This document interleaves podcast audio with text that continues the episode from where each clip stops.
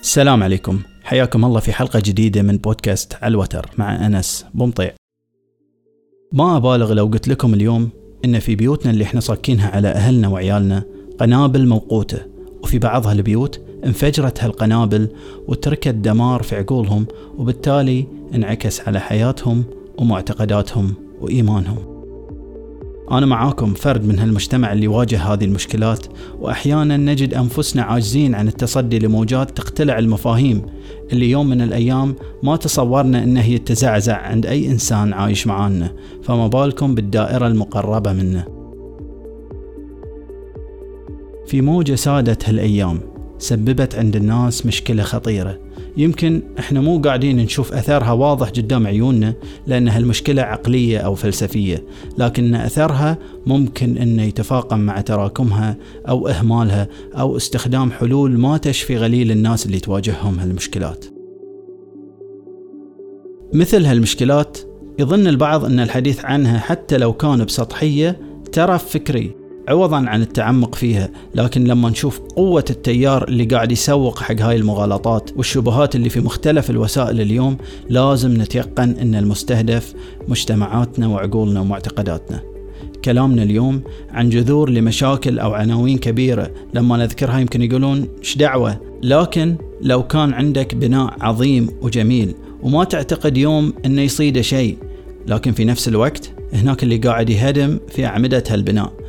بيجي يوم وبتشوفه انهدم على راسك وساعتها ما بتقدر تصلح شيء. عناوين مثل الإلحاد والشذوذ أو الشك كلها ممكن تنشأ من خلال بذور تنقط في مسلسل درامي أو عبارة يرددها أحد المشاهير أو فيلم أو رواية أو أي وسيلة اليوم سهل الوصول للناس فيها. تترك هاي البذور عشان تنمو في عقولنا وعقول شبابنا وبناتنا. اللي بعضهم بدافع الفضول أو المعرفة أو التثقف أو حتى الفراغ والملل يتجهون للجهة الخاطئة ليتم تغذية النهم المعرفي عندهم بسموم تنتهي بهم إلى طريق ما كنا نتوقع يوم يسلكونه. طبعا الكلام في هالمجال ما نقدر نناقشه بشكل سريع لأن بعض هاي الشبهات تحتاج إلى تفكيك ومناقشة هادئة توضح كل جوانبها والرد عليها بأسلوب علمي وتسلسل منطقي لكننا بنتطرق اليوم حق أحد جوانب هذه الموجة. الإله الجديد اللي صار بعض الناس يعبدونه وما يبون يقتنعون إلا من خلال وحيه بل وصار له أنبياء يبشرون به هو العلم التجريبي. يقول لك إذا تبي تقنعني بشيء فلازم هالشيء تجيب لي عليه برهان. تقول له كلامك حلو شنو البرهان اللي تبيه يقول لك عطني برهان علمي. تقول له آه كلامك جميل. شنو البرهان العلمي اللي تبيه؟ يقول لك ما أقبل إلا التفسيرات اللي تثبتها من خلال العلوم التجريبية مثل الفيزياء والكيمياء والأحياء. وصارت هاي الفئة تصنف كل شيء. هاي الشيء أثبته العلم التجريبي وهالشيء ما أثبته العلم التجريبي. وهذه كلام كبير ولا تبعات خطيرة لكن طبعا مردود عليه منطقيا وفلسفيا.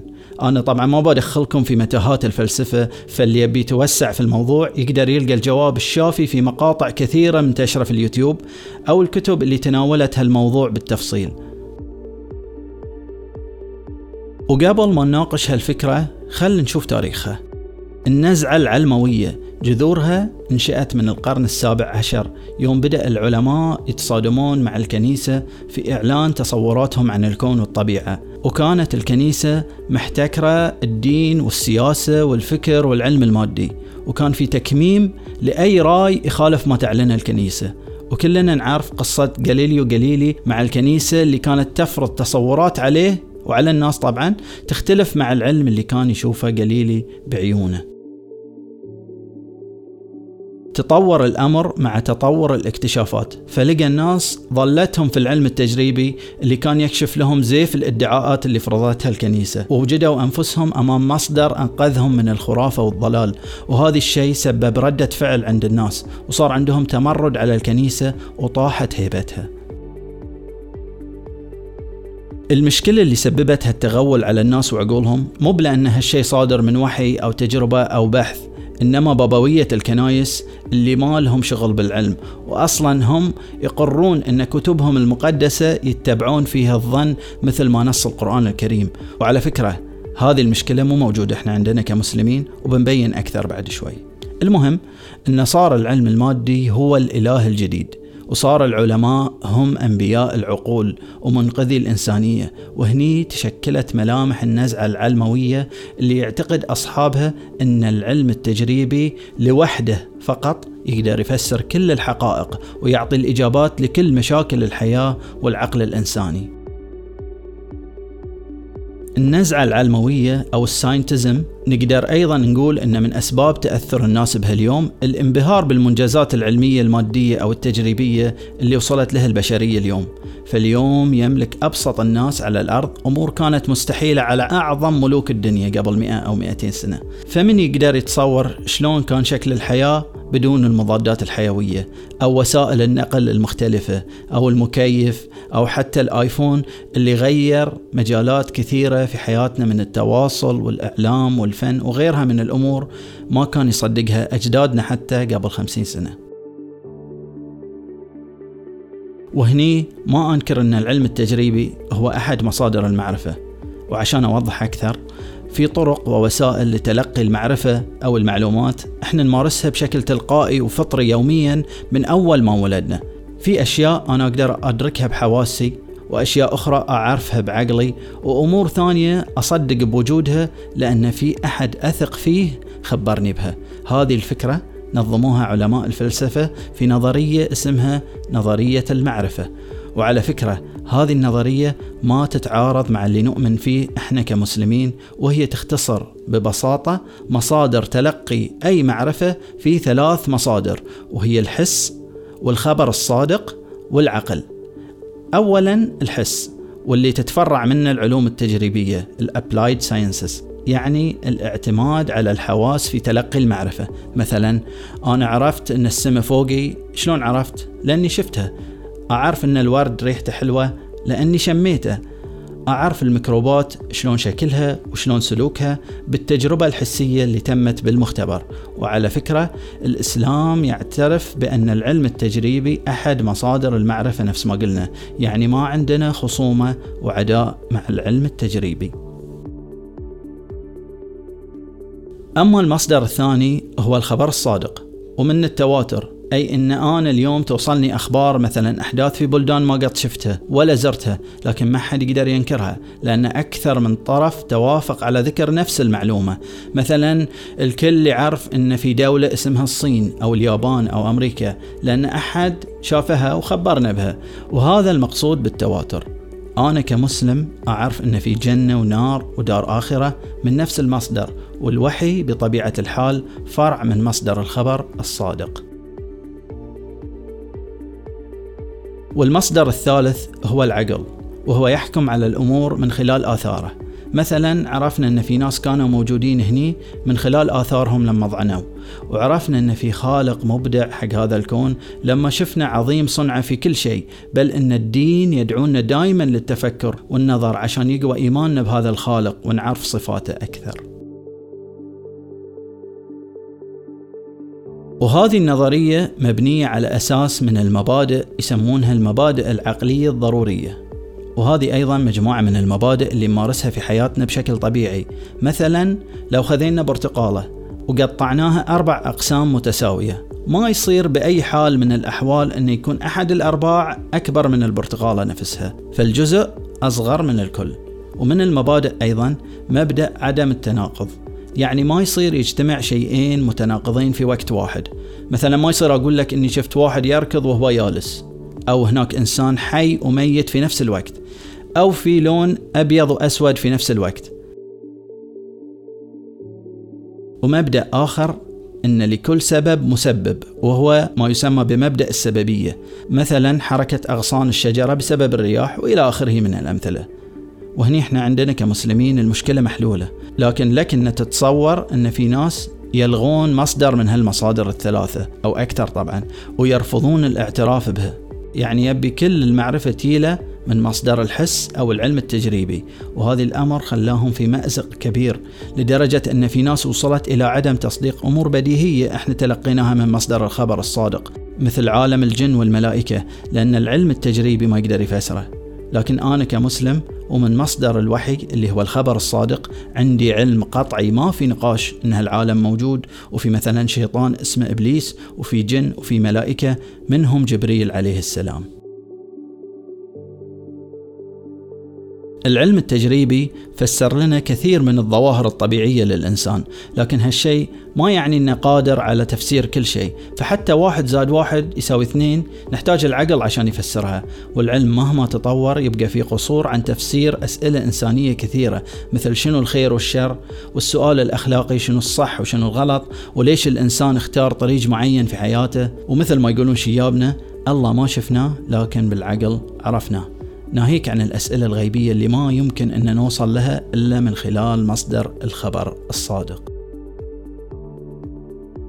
أصحاب النزعة العلموية أنفسهم أحيانا يضطرون يعتمدون على أكثر من مصدر من مصادر المعرفة اللي ذكرناها عشان يثبتون تجاربهم ونظرياتهم مثل مصدر العقل والخبر. فهم في هذه الحالة ناقضوا مبدأهم من حيث لا يشعرون. اللي تبنوا النزعة العلموية أنكروا في نهاية المطاف وجود الخالق سبحانه وتعالى لأن العلم التجريبي ما يقدر يفسره. وقال التيار الإلحادي فيهم إن هم مو بحاجة للخالق لأن الكون متماسك بقوانينه اللي يعتقدون أن الصدفة أوجدت هذا الكون وقوانينه. واليوم تصادمت النزعة العلموية مع مبدأها في أزمة كورونا اللي اجتاحت الأرض. فقلة قليلة في العالم هي اللي شافت الفيروس في المختبرات من خلال الحس والتجربة لكن شفنا آثاره والعالم كله خاف منه وصدق وجوده من خلال مصدرين معرفيين آخرين وهما العقل والخبر في نفس الوقت. بل إنه ما حد قدر يعترض على إغلاق الدول والمطارات بحجة إنه هو ما شاف الفيروس فأزمة كورونا شملت تضافر المصادر المعرفية الثلاثة. الموضوع إحنا عندنا كمسلمين مختلف عن هذه النزعة.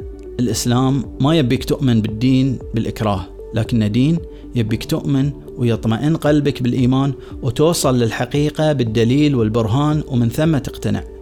وإحنا ما عندنا احتكار للعلم بكل أنواعه على فئة معينة ما عندنا رجال دين. الدين مفتوح للكل بل إن الدين يحث الجميع على التعلم والنظر في الخلق والكون وأعمار الأرض.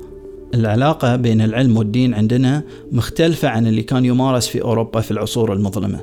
ليش نقول مختلفة؟ لأن إحنا نؤمن أن الدين يانا من الله عز وجل وهو في نفس الوقت الخالق اللي خلق هذا الكون ووضع قوانينه. وصنعة الخالق العليم لا يمكن أن تتعارض مع وحيه سواء في القرآن أو الثابت من السنة.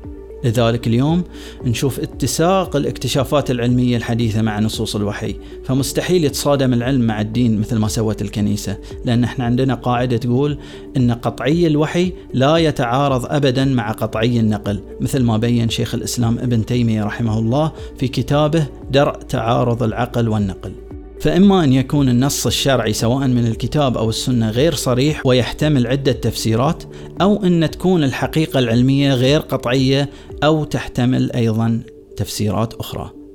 مثلا كان العلم يقول بمركزية الأرض إلى أن تم اكتشاف أن الشمس هي المركز اللي تدور عليه الكواكب والأمثلة والشواهد كثيرة. الخلاصة هؤلاء الغلاة في تقديس العلم التجريبي اليوم واللي يبون أن يحصرون المنهج العلمي التجريبي في تفسير كل شيء ما يختلفون عن التفكير الكنسي اللي ثاروا عليه لأن الكنيسة ادعت امتلاك الحقيقة المتعلقة بكل الظواهر الوجودية والتفسير لكل الأسرار وفرضت على الناس تصوراتها وحكمت على كل من خرج عن نطاقها بالهلاك والعذاب. إحنا اليوم أمام تكرار لصورة واحدة لمنهج منحرف وتفكير خاطئ. الفرق الوحيد أن العلمويين اختاروا مصدر آخر وادعوا له الشمولية.